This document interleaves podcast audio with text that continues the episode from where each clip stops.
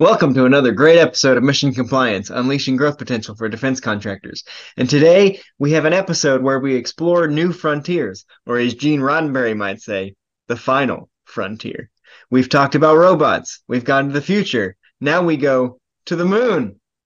Our topic for today's episode is satellites in space, the new frontier for defense innovations.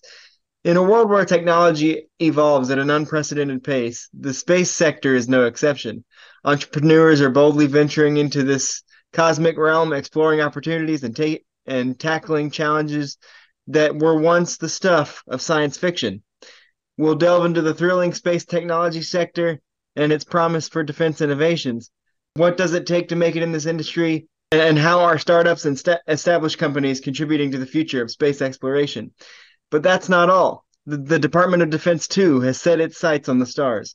We'll, we'll unravel the role of DoD in propelling innovation and, and fostering collaboration with, within the space tech ecosystem. Join us as we navigate the cosmos of ideas, innovations, and inspirations in the realm of satellites and space. So fasten your seatbelts, secure your helmet, and get ready for a journey that's out of this world. Blast off! That was a pretty good intro. yeah, I'm ready. I'm ready for the next frontier, baby.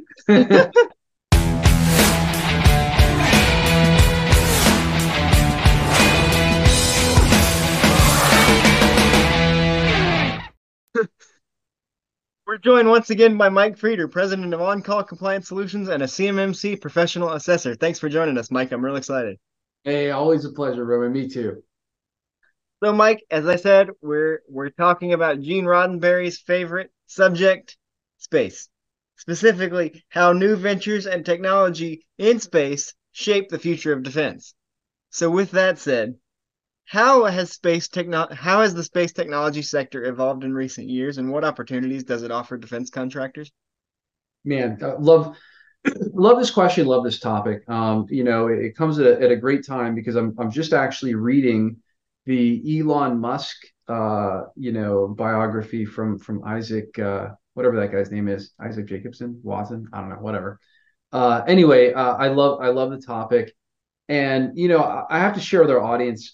I think one of the coolest things that we get to do um, is we we walk into defense companies of all kinds and you know we really get to see some cool stuff. And again i'm i'm under ndas and confidentiality statements and blah blah blah. So i can't talk really specifically but what i will say is this um, space is alive and well in this country. And the best part and this is really where it gets exciting is it's alive and well in the private sector. Um, you know if you haven't picked up that that new elon musk book i think you just you, it's a great read. But but I'll tell you what's really cool is if by chance you are in the defense industry and you do anything applying to space, oh my goodness, are you in the right place? Um, space exploration, launching of satellites, massive, massive business. Um, again, just using you know examples like Blue Origin and and SpaceX, uh, and we work for many of their subcontractors. Um, you just would not believe the financial impact that space exploration has uh, in terms of uh, the defense industry and in terms of the economy. Um, we are sending more satellites into space than you could imagine. We're, you know, launching people to the moon, to the space station, and it's all being done by private sector. So where it was previously done by NASA and the public sector before, um, very ineffective on cost, very um, hard to meet deadlines. I mean, they just they failed at every deadline. Um, you know, frankly, Elon Musk has single-handedly changed um, changed the space industry worldwide. Like that one dude and his vision uh, is crazy. And um, you know, it's a great example of a calculated risk. Um, and, and, and I'm going to talk macro for a second about the defense industry because the defense industry is very interesting to me. If you create something and it winds up in a defense product, number one, they're going to need to keep on using you and reordering, and they will find a way to spend money with you to keep you alive as a company. Number two is is that um, you can't underestimate the scale of the United States defense industrial base. there are so many companies churning so much revenue in defense and you just wouldn't even think of them. Fastener companies you know like people that make screws and nuts and bolts even. Uh, i probably have 15 20 different companies that we work with and all they do is make nuts and bolts. Um, you know it's unbelievable the depth that you can take a company to if you can become a part of the defense uh, industry here in america. So you know, with that in mind, space is just like that, right? So space uh, carries with it, um, generally speaking, a lot of NASA contracts have the NIST SP 800-171 compliance standard as mandatory. Um, they may not have all of the DFARS clauses. That part is a little bit variable. It depends on what you're working on for space. Uh, but you absolutely have the NIST SP 800-171 compliance standard. It's something our company works a tremendous amount with. And we understand the differences between space programs and defense programs. Uh, and I think that also makes us very unique. So, you know, I think there's there's that element of things, and um, I, all I can say is if you can get in, man, you got to get in. Like whatever way you can get in, um, being a part of this is so amazing. And you know, the neat thing is is that SpaceX is opening doors for hundreds of thousands of subcontractors, but they're also opening the doors to the idea of space commercialization. You know, before and it's such a cool time to be alive. Before it was like, can we do it? Now it's like, hey, this is a part of every day, and we're commercializing it. And I do actually really believe in, in, in Musk's vision of colonizing Mars and all that other stuff. I don't know if Mars is the one, but you know, the answer is you know becoming a multi-planetary species and being able to, to travel through space. Um, I, I think that 20 years ago that was probably like a joke, right? Like that was like no way can that really happen. And today, you know, they're landing reusable rockets back on their feet. I mean, it's insane. And it's being done by a private company that is actually profitable. Wow. You know, so gosh, man, it's you know, it's it's really an exciting, exciting topic. Um, but uh, but yeah, it's the space industry is alive and well, and the best part is it's in private hands, not the government's hands, uh, for the most part. I mean, you you you mentioned it before with the with the commercialization and stuff. Before the founding of of things like the Space Force and that commercial space travel that you that you mentioned, we may we we may have considered the idea of of space defense to be a job for Captain Kirk or Luke Skywalker or even the Avengers, but that seems to be changing. Satellites, for one thing, have always been a, a point of order. So, what unique challenges do entrepreneurs face when when when venturing into the space technology sector, particularly in the context of defense innovation. You said what unique challenges they face? Mm-hmm. Yeah. So um, I think that there's a couple things. Number one is, um, and, and by the way, I just I can't believe I went through that whole first question. I didn't even mention the fact that there's this thing called Space Force. So like you have the Army, you have the Navy, you have the Air Force. Um, I guess you know a lot of people. It's not really widely publicized. We have a we have another another branch of the military called Space Force. And, and if you don't know about it, it's a really fun Google, uh, you know, to check that out. It's massive, absolutely massive. But of course, everything they do is, is pretty top secret stuff. So let me mention that. Um, again, so there's tons and tons and tons and tons of contracts, defense work that has to do with them. Uh, what are the challenges that they're facing? Uh, I think that there's two things, and, and, this is just in my experience. I seem to see this really interesting pattern uh, company makes XYZ, you know, product or or service for the private sector, uh, and then they somehow wind up entangled in in a space project. And what they realize on the space project is it's not the product that's necessarily different; it's the quality testing and the standards of tolerance that are different for space. So, you know, let's take like a boat, for instance maybe you've got you know a boat that needs a nut that can withstand a thousand pound feet of torque the same bolt used in a space application may need to withstand 100,000 pound feet of torque in order to be acceptable in a space program.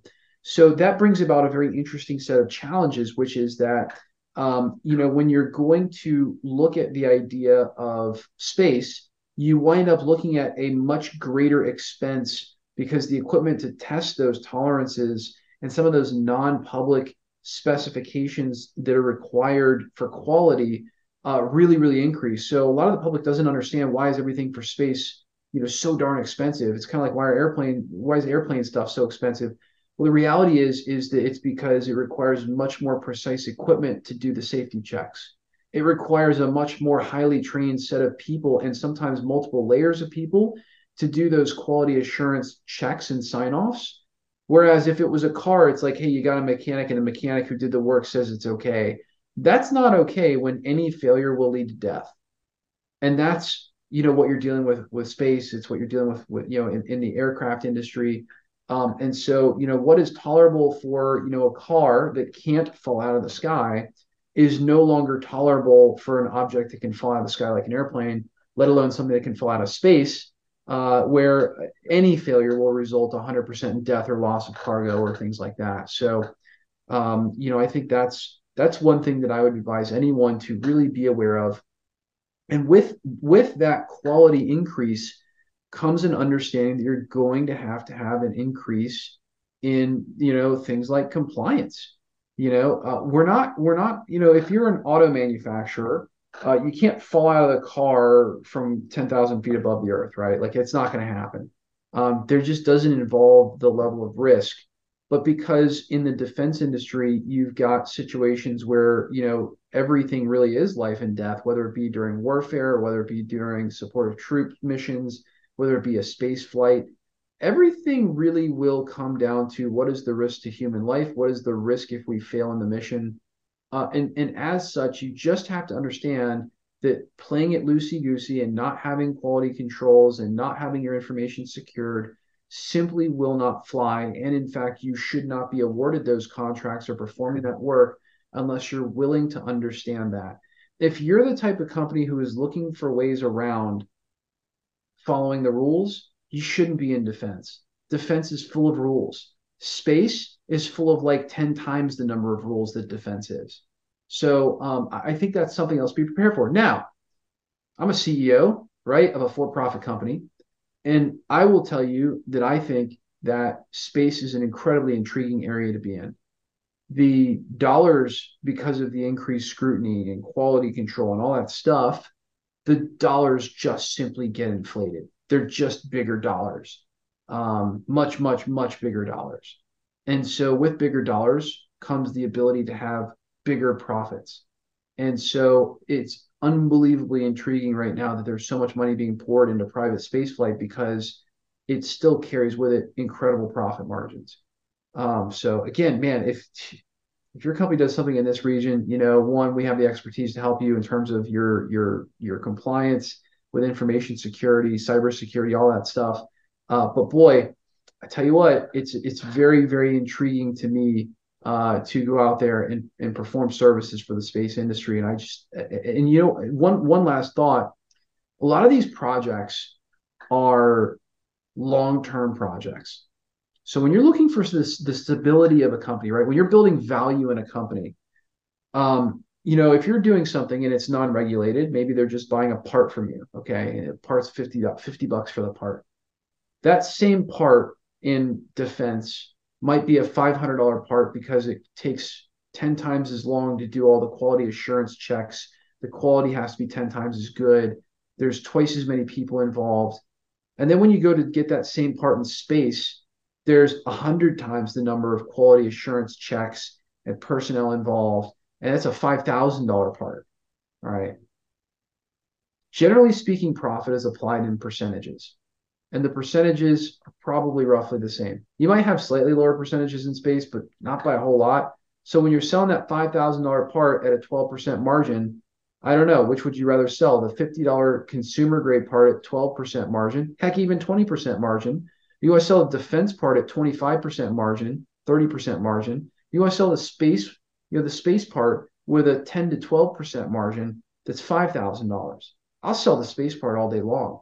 And I think personally, I think what's interesting uh, is that um, venture capital is finally starting to catch on to this. Uh, and there's two things that are making that happen. Number one, we are involved in two massive wars right now. So one is Ukraine, one is is the war in Gaza with Israel. uh, none of those wars do I think are, are going to end very soon. Uh, you know, maybe the Gaza war would end somewhat soon because simply put, there's not that many people in Gaza, right? Like relatively speaking, it's a 2.4 million person enclave. Um, Israel's probably got 30% of the population over the border already just in sheer military ground force. Um, you know, it's not an easy situation but maybe that war will be not so long lived. You know, maybe maybe a year. I just, but I'm going to tell you, I don't think that they're. I, I think they're either going to occupy that territory, or I think they're. You know, anyway, it doesn't matter what it doesn't matter what my opinions are. It doesn't really matter what happens. The point is that war is going to use up a tremendous amount of defense inventory that the U.S. has to go and recreate. So um, venture capital is looking at this going, oh my God, like it'll be years and years and years and years before the stockpile goes away. Like we're good. We can invest in these companies they're doing defense. And this is a very, very lucrative place. And the second thing is, is that they see the size, right? So one one thing when you're when you're investing in companies is you have to look at the dollar increment size. If I'm selling a five dollar widget, I got to go out and find a whole lot of five dollar widget customers, right? And, and finding customers is maybe one of the hardest things to do in business. But if I'm a defense company and I found that the U.S. Army needs a part that I produce for one of their tanks, and they produce thousands and thousands of tanks, and my part expires every six years, I have guaranteed stream of revenue just by making one sale for the rest of life. And again, venture capital investors, they see it. And because they see it, you know, they can believe it. And so again, I just I reflect back on the overall concept of being in the defense industry. I'll tell you, you know, frankly, our company drinks that Kool-Aid. We decided to join the defense industry. You know, back in 2017 when NIST came out, we loved the standard, we loved what it did, and then we just and frankly we fell in love with the defense industry itself. When the pandemic hit, we got big, we got bigger. I mean, I think we tripled in size throughout the pandemic. You know, bummed out we can't get that ECR right. Bummed out we can't get that employment tax, employment credit tax retention thing. Uh, no, I'm not. I don't need. I don't need a tax break. I tripled the size of my business because defense never stopped rolling. It just never stopped rolling, and defense will never stop rolling. There will always be conflict on Earth. And if it's not Earth, then Space Force will take it interplanetary. I mean, it's inevitable. You know, mankind wants to go out there and conquer. It's just there's nothing you can do about it. It's never going to stop. It's only just getting faster and bloodier, right? So, um, anywho, bottom line is, uh, you, you know, I think that those are really key things to consider. You know, especially if you happen to be a leader of your company, or again, if you're just like tinkering with getting into defense or getting into space yes, there's going to be increased cost, but there's going to be increased profit. And you have to be prepared to scale what goes on in your head from a monetary perspective. Because if you're used to dealing with $5,000 widgets and now you got to go deal with every contract being over $5 million, it's going to take some adjusting. That was a heck of a segue. Uh, speaking of Space Force, um, on the homepage of the Space Force website, which, by the way, is one of the coolest websites I've ever seen. This thing's got a soundtrack. Like you, you, you load up, you load up that that web page, and just immediately, like, music starts playing while you're going through the site, and it and the music makes you want to run through a wall. Like it makes you want to. You're like, I'm gonna join the Space Force right now. Like it just it makes you want to do it. And so, and on the site it, it says are the words there's no such thing as a day w- without space operations. So so you you you mentioned it before that like if if if there's not conflict on earth and space you know space the space force will figure it out. There's never a day without uh space force operations. You mentioned that you know uh, the de- defense contracting and defense is not the business you want to be in if you don't follow the rules, and that space has even more rules. So, based on that, based on the fact that you know Space Force says there's not su- such thing as a day without space operations, what or sorry, how does government regulation and policy influence the growth and development of space related companies in the defense industry? It's a great question. Um, again, space is a very interesting place. Um, number one is the government. The government does do a lot of the rule setting, but that's changing too. It used to be government was the one making all the rules. Um, I think SpaceX helped rewrite that playbook. Um, you know, there's a there's a very famous lawsuit where SpaceX sued the government because they were not chosen for you know a, a space contract, multi billions. Um, and they were right, and they won. So private sector is currently rewriting how this is regulated. Um, and again, I don't I don't want to get too much into it, but um, I think that there is a lot that has evolved quickly in the last 20 years since SpaceX began.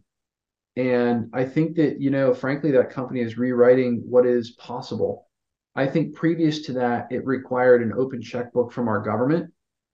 And I think that there's still kind of an open checkbook there.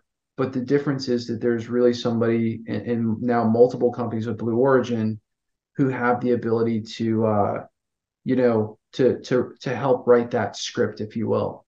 So I think at the end of the day, the the easy way to summarize and answer that question is to say if you've got a better mousetrap and you can prove it, you are the one that can write the rules. Um, I think that OnCall has done that in their own little micro niche of the universe. We rewrote the rules on what was possible when it came to getting compliant with DFARS, NIST, and CMMC a lot of people said it can't be done in, in a day. It can't be done in two days or three days. And, you know, every case is individual, but my answer to that is, well, you're probably right if you've never seen this stuff before. But if your entire company is literally eating, sleeping, living, and breathing and dedicated to these compliance controls, last time I checked, there hasn't been a major change to them since 2016. This is what we do. This is what we live for. Just like Elon Musk lives to launch rockets up in the sky uh, he's got it figured out. We've got compliance figured out. And I think, you know, we've rewritten a few of the rules in the game as well. Um, one, how long it takes to get compliant.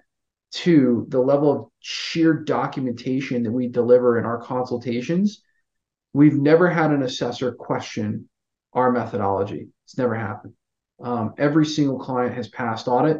Every single client has not just passed audit, but they've gotten praise on how their plans are written and how their documentation stacks up. Um, and we just, you know, we don't know anyone that's got the track record that we do.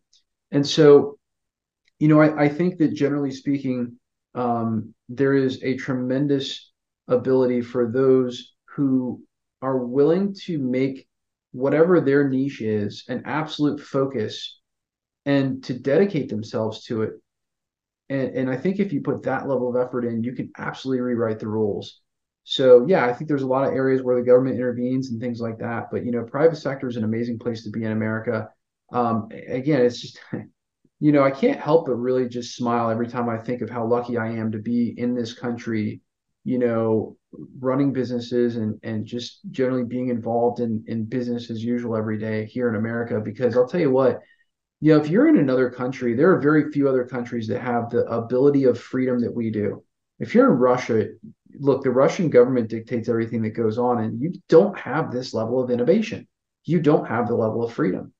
Um, so I think you know, with that being said, uh, that's just sort of another thing is is that you know you've got to really choose who you're going to be. Are you going to be a widget maker? Are you going to be an innovator? Um, and you know, I think when it comes to dealing with space, um, you know, the world needs innovators. We need leaders. We need people who are willing to push the envelope and play their role on what what is possible. And you know, honestly, my experience is that for those people in the world who are brave and want to do that and they want to push the envelope, I've never found a bottom to that checkbook. You know, so yeah, you're going to have to get compliant. And the good news is you got companies like us that can help. Um, but you know, I've also you know, I've also seen our clients turn around and do what we've recommended, which is using compliance as a competitive selling advantage to blow away the competition, win more defense work, and just excel and take their companies to new levels. So it is one of the areas of life where you've got to walk the line between innovating and not following the rules, but then understanding where the bumpers and the barriers are that you do have to follow, like information security and compliance. Absolutely. This is great, great topic, and I love talking about it. It fires me up, makes me want to go watch Star Wars. You know, you know what time it is now. It's you know, I've on on past on past podcasts, I asked you if you were going to be the next CEO to go up into space, and and you said no. So I'm not going to ask you that again, even though it would be it would be fitting for this episode. So our our our silly question for this week. it's so bad. our silly question for this week. So just roll with it. Is do satellites have favorite constellations that they like to hang out with?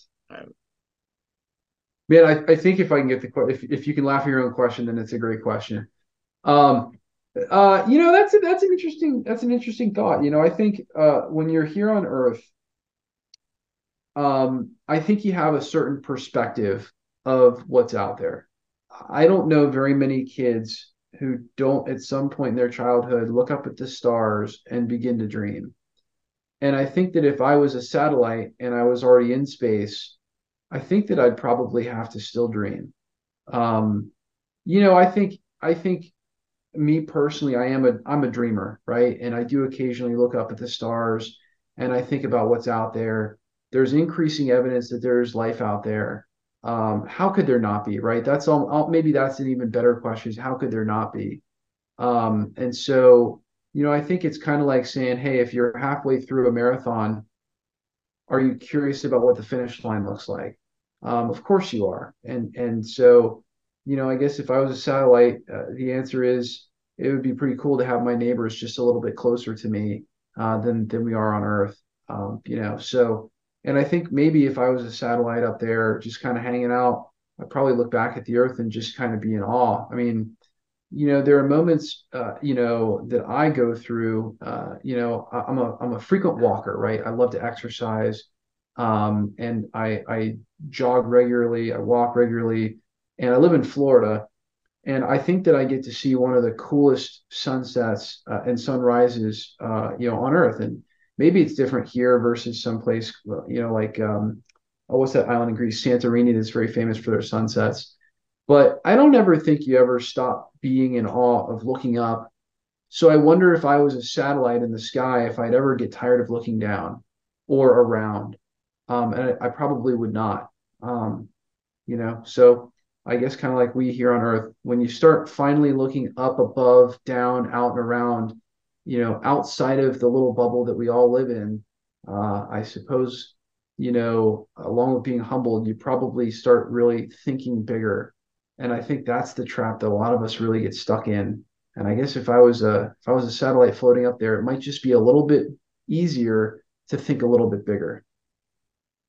Wow, way way way to take a horribly pointless question and turn it into something actually relevant and nice.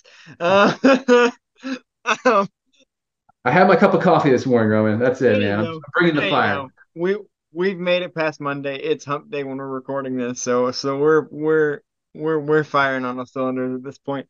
Um, and that wraps up another great episode of Mission Compliance. And this one particular was particularly fun talking about space and and where we're going next in defense.